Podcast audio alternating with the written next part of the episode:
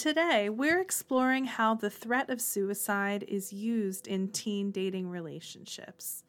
This is Jessica Scoltetti, Community Outreach Associate at Safe and Sound Somerset.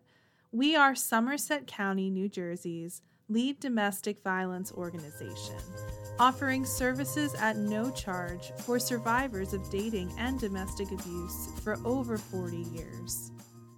Today's question from local teens is How do you help someone who is trapped in a relationship by their partner threatening suicide? Here's an example of a relationship. A teen was still in the relationship they wanted to leave because their partner had threatened suicide. They were convinced that if something happened, it would be their fault. We want this person to know that it is never their fault. When someone is making a threat like this, it's not something to be taken lightly. The situation can and sometimes does escalate, and the partner who has threatened suicide has now gained all the power and control in the relationship. A relationship is only one part of our lives.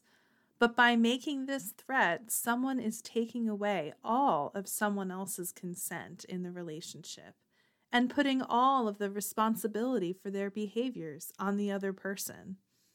Our clients tell us that the threat of suicide, regardless of whether or not their partner actually attempted suicide, is an emotional wound that stays with them and causes harm throughout their lives.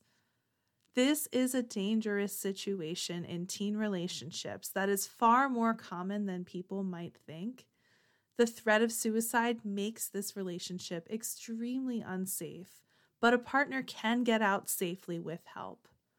You don't have to stay in a relationship you don't want to be in. Even if you love and care for this person, you are not responsible for their decisions and behavior. Love shouldn't hurt. If a partner threatens self harm, this is a dangerous time to leave, but remember that you can do so with outside help. If you're a friend listening, tell your friend that this is possible and that it's important to get someone else involved right away for the safety of all involved. First of all, if there's an emergency, please call 911 immediately. Tell a trusted adult or call or text the Safe and Sound Somerset hotline for safety planning and supportive listening. Our number is 866 685 1122. Also, listen to our previous Ask Ava podcast episode about blackmail. You deserve a happy, healthy, and safe relationship. Visit our website at safe sound.org. Thank you for listening today.